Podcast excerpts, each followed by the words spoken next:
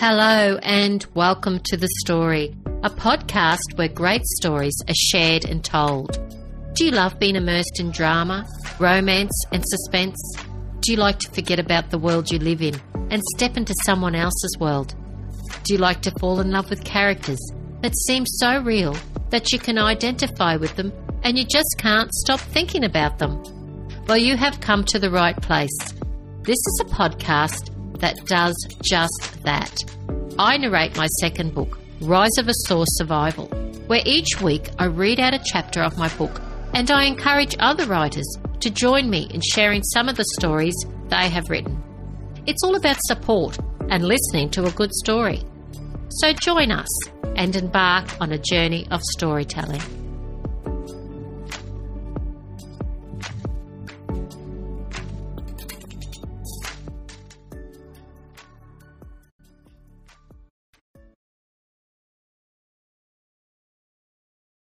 Hello, and welcome back to the podcast in episode 14.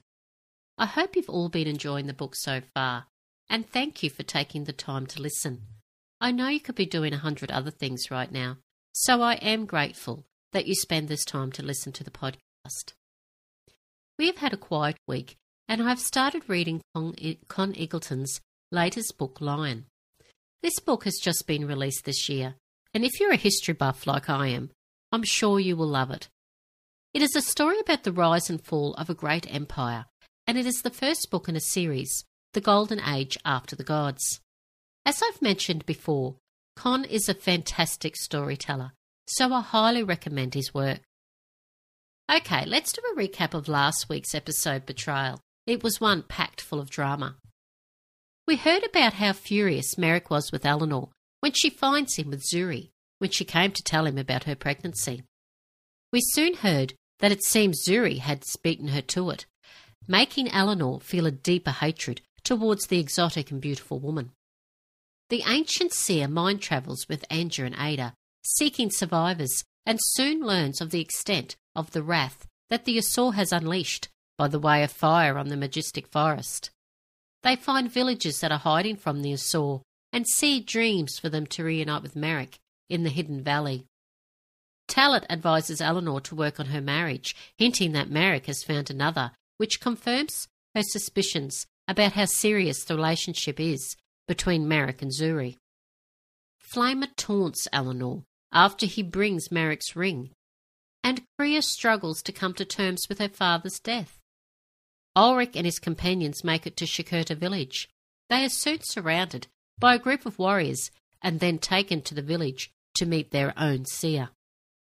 Ulric informs him of the, the forest burning before Pankomi is taken captive, and Ulric's dog is killed by one of the evil seer's warriors. The episode ends when they are taken from the village and left in the forest with nothing but the clothes on their backs and a heartbroken Ulric. I hope you enjoyed this next episode, so get comfy and enjoy.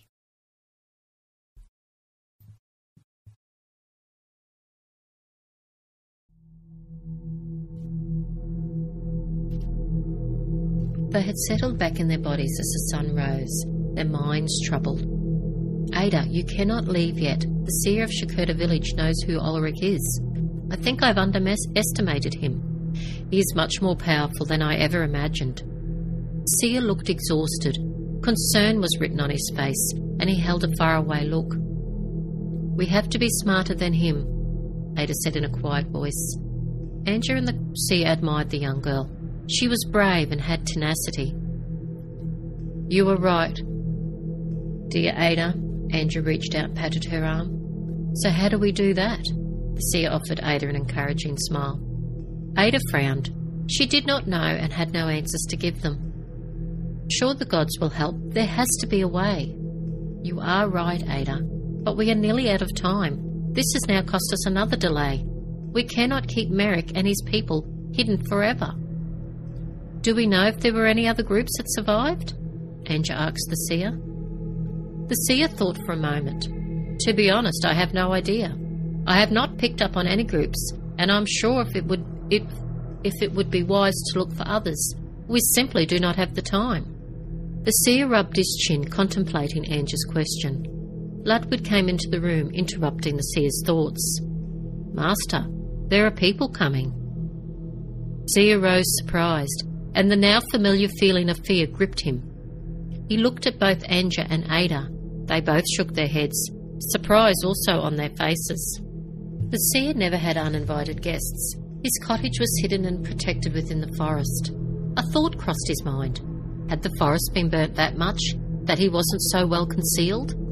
He had not thought to check the forest that close to home. Instead, he had focused on casting his search far and wide. Cursed himself for being so foolish. How far are they, Ludwig? Ludwig paled. They are almost here, master. The seer cursed under his breath. I guess we shall go and greet them then.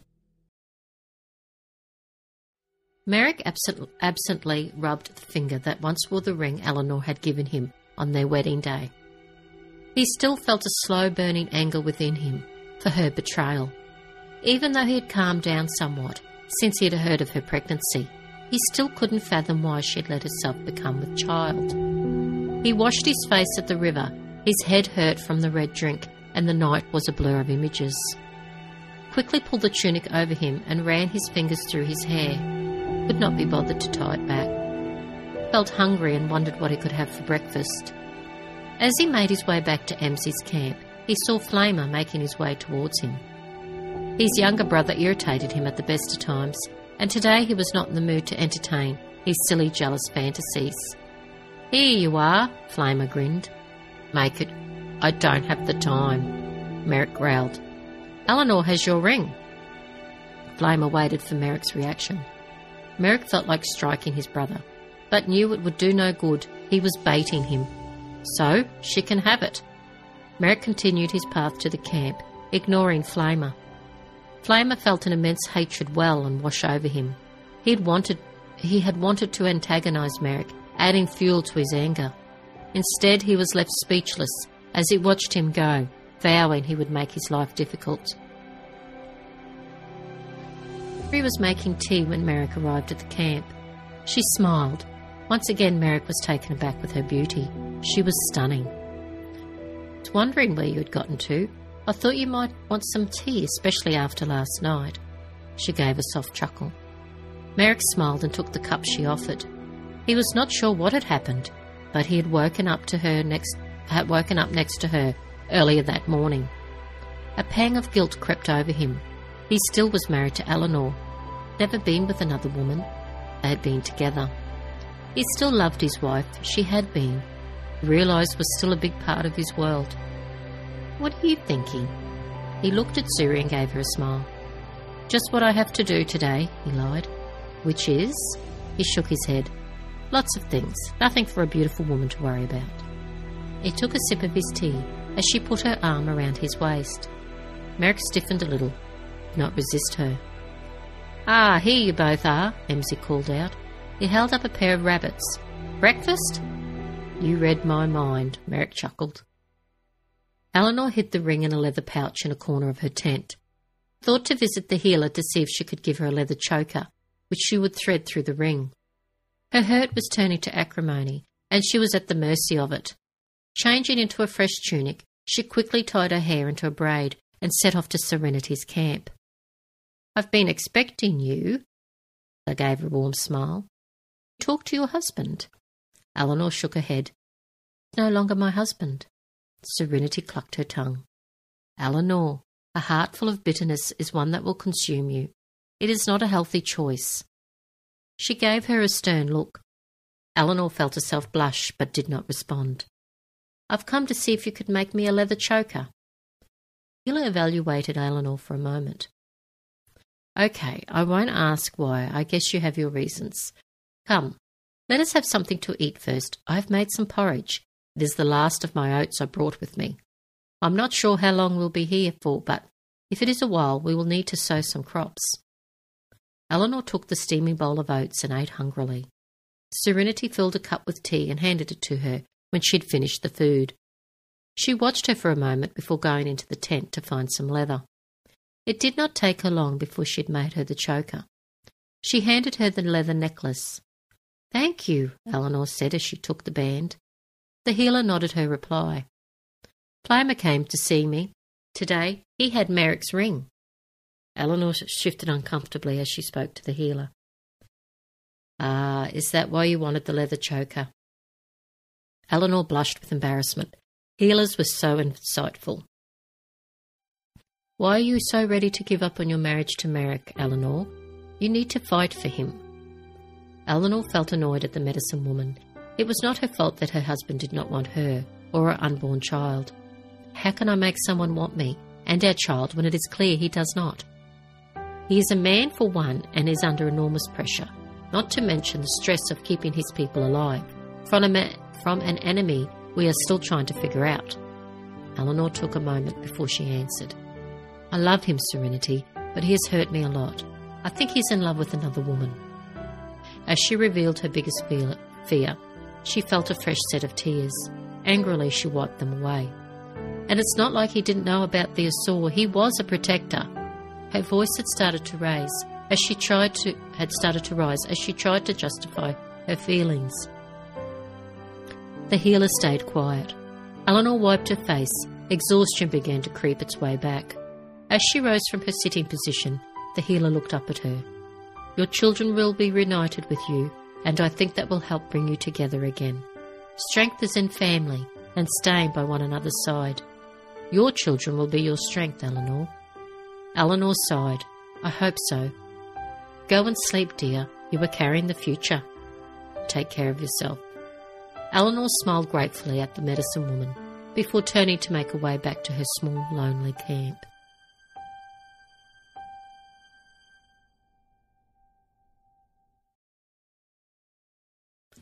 The sun was fully awake when they exited the seer's cottage to see who it was that was paying them a visit. The seer was deeply concerned that none of them had been, able, been able to pick up on the vibrations of their uninvited guests. Be alarmed, they mean you no harm. The voice had come from nowhere, and it startled the seer. He looked up at the blue summer sky as if he would find who it belonged to up in the air. He shook his head and smiled to himself. They had all heard the mystery voice, and none of them knew who it belonged to. One thing was certain it appeared to have no intention of harming them. There were three riders a young woman, an older man, and a teenage boy. Their horses were close to exhaustion as they came in at a fast pace. A white leather, white lather of sweat glistened under their saddles, their flanks heaving, heaving as their riders pulled them to a halt. The seer watched as the older man turned in his saddle, looking back at the way he had come. It was evident they were running from something. Safe here for the moment, the seer did not take his eyes off the man, and soon he began to feel the man's energy and vibration. An avalanche of memories, traumas, and thoughts came at him, and he took a deep breath. The man turned back to face the seer satisfied for the moment that they were safe. Why don't you give the horses to Ludwig to feed and take care of, and you can come inside for some tea? The older man looked suspiciously at the odd looking man standing to one side. It is okay, he loves horses. He may look different, but he is harmless. The man took another long look at Ludwig before nodding to the other two riders to dismount and give the reins to Ludwig, who was only too happy to take them. Please come inside. You can use the kitchen to freshen up. Ada will let, get you a jug of water to wash. The seer gave them a reassuring smile. The man hesitated before following Ada inside the stone and timber home. The seer wait, waited seated on his cushion as Anja quickly put together some of the leftovers. She knew their guests would be ravenous. As the newcomers filed into the room where food and tea waited, the older man went over to the window. The seer watched him as he looked out, as if he was expecting someone. It's okay, Papa. Please sit down. The young girl had bitten into one of the cakes and was watching her father. She was quite thin with long honey brown hair. The seer could feel her energy. She was kind and shy, devoted to her family. He frowned when another vision came to mind. It was not quite clear, but he picked up that it led to another path. He sighed. He would have to meditate later. He knew they would not be leaving today. We can't stay long. It's not safe. The man had turned away from the window. His face was weathered, and a look of fear was permanently creased upon it. You cannot leave just yet. Your horses need rest. And besides, where would you go? The seer said softly. The man began to pace. Papa, please sit down. The teenage boy went over to his father. His hair was a shade of the setting sun, and he was quite tall for his age. Anne looked at his son and nodded. Have something to eat with your tea. Andrew handed him a cup with a plate of food. The seer watched them for a short while as they ate and drank. When he was sure they had had enough to satiate their hunger, he asked them and why they were here. Curiosity was gnawing at him, and he sought clarity from the images that flooded his mind. The man swallowed the mouthful of food with a gulp of tea. I am Maitland. This is Kaya, my daughter, and my son Rory. We are from Shakurta village and have run away from the evil that lives there. The seer cocked his head, intrigued by what the man had just told them. Our seer has made a pact with the devil. He murdered my wife. The man paused. The pain of her loss was still o- the pain of her loss was still obvious. Go on, Maitland, Andrew encouraged him gently. Was the healer of the village, and from the long line of seers, she knew his heart had turned to evil. It was a threat. She had become a threat when she started to warn our leader and the ancient tree, Arius. Before she was taken from us, she warned me to take the children and run. I didn't believe her until she was killed. After that, I didn't leave straight away. The seer had placed a guard outside our hut and watched our every move. It was a living hell. Maitland took another gulp of tea. We started having these strange dreams of how we could run away and that the trees would help us. I'm sure it was the gods sending us the messages. They told us to flee and come here. Well, that is what the dreams told us. He grew quiet and did not add anything more. The seer looked at the family of three and he wondered why they had been spared. Once again, the feeling of a different to mind. He looked at the girl. She was barely more than 16 years, and her brother no more than 13 years of life. Girl intrigued him, and he frowned as he observed her energy. She radiated an aura of calmness and inner peace, something a healer or seer would have. It instantly clicked why they had been spared. The gods were choosing people for the future in a hope that mankind had one. He contemplated this thought and knew there would be a connection somehow, but he just wasn't quite sure what it was. He looked at Anja, who'd been watching him. She smiled and gave a brief nod. She knew all the thoughts he'd just had. The forest is on fire. The seer pulled his gaze away from Anja, rested it on Kaya. The Asura burning the trees alive. They want to rid the world of it. They will come for us once they have finished. How much of the forest is gone? the seer asked her. It took us weeks to get here. The Asur were everywhere. The trees formed tunnels for us to hide when they could. Like I said, they have been burnt alive. There is so much of it gone, along with the villages and the people that used to live in them. They are getting close to where we are now.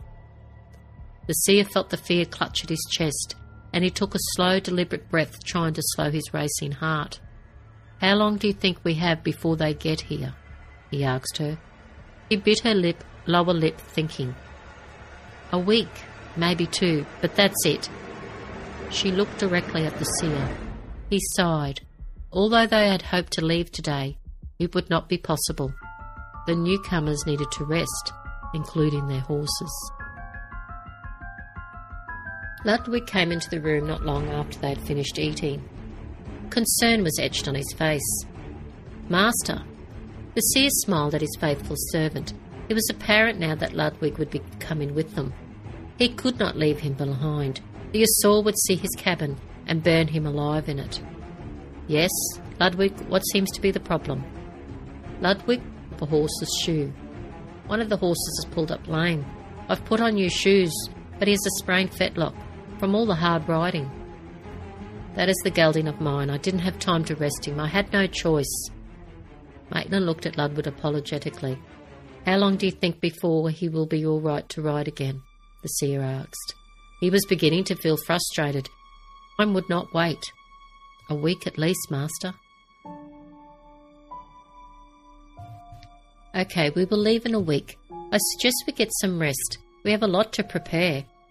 Ada, can you help Ludwig with the poultices to put on the horse? We cannot leave it behind. Too valuable.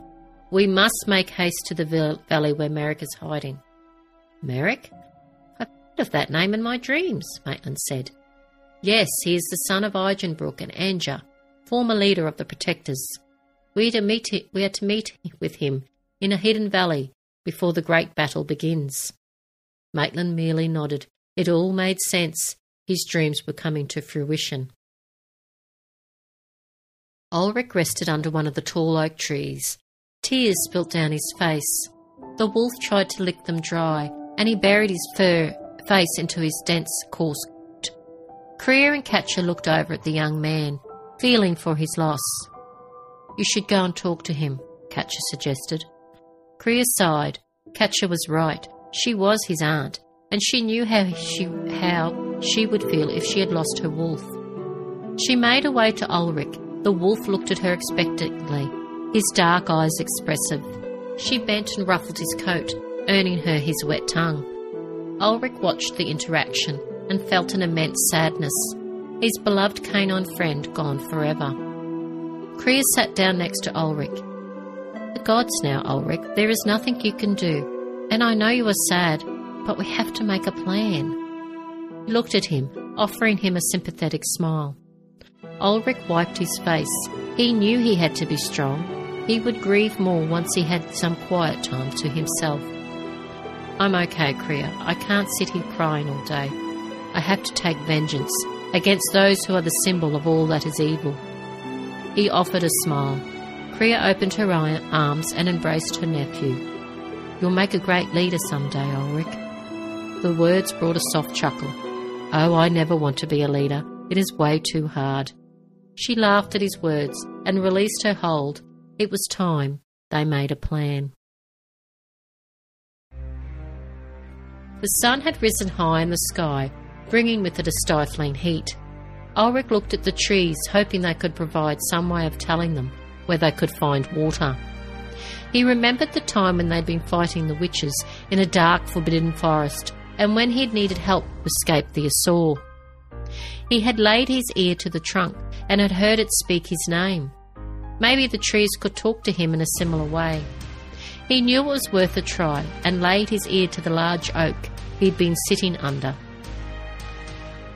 At first there was nothing, and then faintly he heard his name. Water that you seek below the darkened trunks. He pulled his head away before laying it again against the trunk of the tree. Follow the darkened trunks, came the response. He looked at Katja and Kriya. We have to follow the trees with the dark trunks. They both nodded and began to look for trees with darkened trunks. It was not long before they saw one and made their way towards it. One after another they followed the trees, and before long the gurgling sound of a small creek could be heard. They drank their full and rested on the bank. Something is strange about their leader, Katja said. How do you mean? Kriya asked. He didn't say anything. It was like he was hypnotized. I mean, his eyes were glass, like he didn't bat an eyelid. That is strange for a leader. I agree, Katja. I was thinking the same thing when we were there, Ulric answered. The seer must have him under some power, and I bet the same as for the ancient tree, the Kriya, Kriya added. Both Katja and Ulric agreed. Have to get to the seer and break the spell. I need Ada, but I think she cannot infiltrate my thoughts as the seer is too close, Ulric mused. We have to come up with a plan to get to the leader and the tree without the seer, and I am not sure how we will do that. Ulric looked at Katja and Kriya. Both did not have an answer. Elenore woke and looked up at the tent ceiling. Hunger gnawed at her and she groaned. She always seemed to be hungry. She propped herself up and grabbed the water skin next to her bed of furs. She took a long drink. It had become quiet. It was proving to be a scorching summer. Elenore stretched and got up, combing her hair with her treasured brush. She was determined to get on with her life, with or without Merek. She decided to go to the river and have a swim. It would refresh her. She grabbed a handful of berries that she kept for a quick snack. It would do for the time being. She grabbed the piece of material she used for a towel and made a mental note to pick some herbs later that day. It soon dawned on her she would have to hunt or ask someone to hunt for her. She did not have a husband or son that would provide for her. She sighed as the thought came to mind. She had no idea how long Merek planned on not talking to her, or if he had any desire to get back with her. Though the thoughts still hurt her, she was getting better at how she reacted to them. The sun beat down a shimmering heat that sucked the moisture from the earth below. It was oppressive and energy depleting. As An- Elenore neared the waterhole that was used to swim and bathe, it became apparent that others shared the same idea. Children and adults alike played in the water, relishing the reprieve it gave them from the hot day. Elenore looked around. She could not see Merek. Talit was sitting on a rock that sat next to the water's edge. Ganika sat next to him. She gave them a wave and a brief smile before finding a quieter spot for herself. Water was cold despite the heat, and it came as a shock as she entered it. Forcing herself to go in further, she swam to the outer edge, preferring to be away from the others that were enjoying the same waterhole. She dived under, feeling the coolness and freedom it offered She came up back up to the top and climbed out to sit on the bank, basking in the sun. Her tunic clung, clung to her, highlighting the small bulge. She knew people would start to notice soon. She laid down, enjoying the moment, pushing the thought away. As she closed her eyes, she heard shouts from across the waterhole. She ignored them. The voices grew, la- grew louder, and she propped herself up onto her elbow squinting against the glare of the sun as she looked over to find out what was causing the commotion. Two men had become involved in a heated argument as they began to push each other, tempers flaring. Talit had rushed over to one of the men, pulling him away. Another man grabbed the other, restraining him as he yelled obscenities against the other. A minute went past as the two men wrestled to be let go. As Elenore watched, she noticed the crowd step aside and Merek come between the two men. Instantly they lowered their heads. The immense respect they had for their leader was evident. Merek gave them both a stern warning, ordered them to leave the waterhole. He was an impressive man, standing tall and powerful, his hair pulled back in a bun, his beard hung loose, and he wore only trousers, his chest bare. Although Elenore could not hear the, his words, she could make out that he had told everyone to return to what they were doing. She watched him talk to Talit before the tall blonde woman came to stand next to Merek. Elenore sucked in her breath as she watched her put her arm around the handsome leader. The crowd had also no- noticed, and a murmur rippled through them. As Elenore continued to watch, a woman pointed to her, and the group of people turned to look at her, basking on the rock. Elenore felt herself blush. The rumours had started. A valley full of people who'd been on the run with no entertainment or distraction from their constant fear of the saw. It was no wonder that they craved for something that resembled normalcy, albeit be the drama between their leader and his wife. Zuri looked over at Elenore, a satisfied smile on her face. Elenore clenched her fists. She despised the woman. She knew she was antagonizing her. Merek gave a quick glance in her direction. Elenore tried to catch his eye, but he averted her gaze. It was not long before he bid Talit farewell for the rock pool. Elenore sighed. Now the talk of the valley would be her. Life was about to become much more difficult.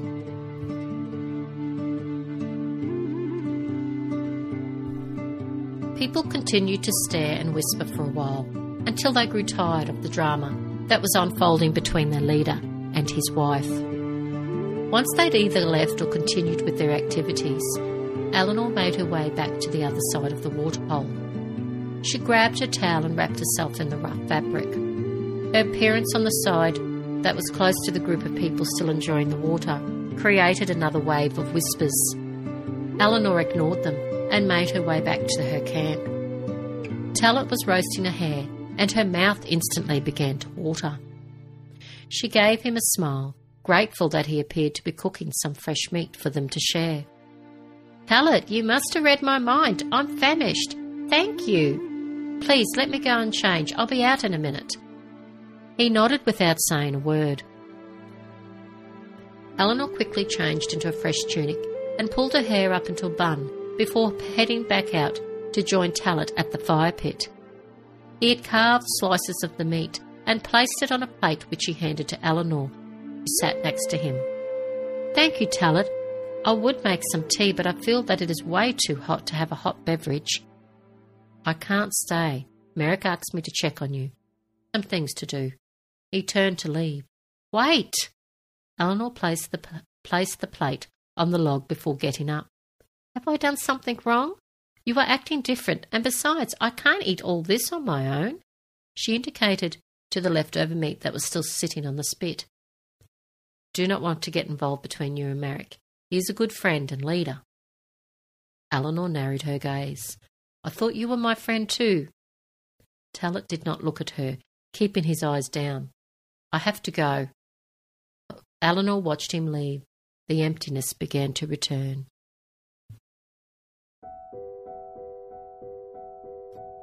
Sia asked Ludwig to make up the spare room for the new arrivals. Kaya offered to help and went with Ludwig to set up the room. Rory excused himself, heading out to the stables to see the horses. The seer poured himself and Maitland another cup of tea and settled back into the cushion he was perched on. Maitland, Maitland eyed him reproach, reproachfully, taking a sip of the tea. I have a dilemma, Maitland, that involves a small group of very brave souls that are trying to, trying to infiltrate your village. My vibrations have picked up that they have run into a little trouble, and I go to them due to obvious reasons. The seer sighed and took a sip from his cup before continuing. I was un- wondering, actually. I was hoping that you could help me. What are your thoughts about your seer? What is his weaknesses? The seer looked at Maitland offering him a tight smile. He knew Ulric and his group had been abandoned in the forest. Maitland looked out the window that he had peered out earlier.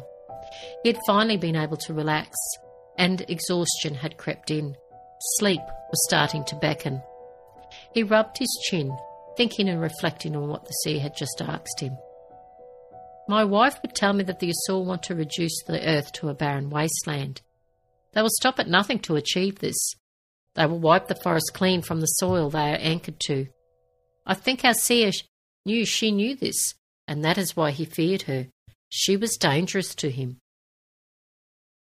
The seer nodded.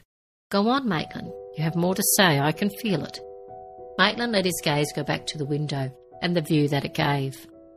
The trees created a breathtaking backdrop, and it saddened him to think they would be gone soon, vanished forever. He turned his attention back to the seer, who patiently waited for his response. She said that a queen must have a king, and it was ru- rumoured that he's very hard to find. Anyway, that has nothing to do with what you want me to tell you. He shifted uncomfortably, looking down at the floor. Memories of his wife floated back to him, and he willed them to go away. You need to seek the help of the forest. They are key. It is not only your fight, but theirs too. Maitland looked up at the seer, meeting his gaze. The seer smiled warmly. Thank you, Maitland. The answer I seek has been there the whole time. Maitland again shifted uncomfortably. What is troubling you, my dear friend? The seer raised an eyebrow. My wife told me that some humans have joined the Asur. They have the same evil hearts, intent on destruction and suffering. I don't know how many, but I guess they could be classed as a threat and an enemy. What you say is correct, Maitland. It has crossed my mind that there would be some foolish souls to seek some sort of acceptance from the Asur. It comes as no surprise. Please finish your tea and go and get some rest. Maitland nodded and drowned the rest of his tea. The seer watched him leave, a heavy weight on his shoulders. So, thank you for listening. I appreciate your time and truly am grateful. Don't forget to rate, review, and subscribe where you listen to all your favourite podcasts. Take care, everyone, and see you next week on The Story, the podcast where great stories are told. Bye for now.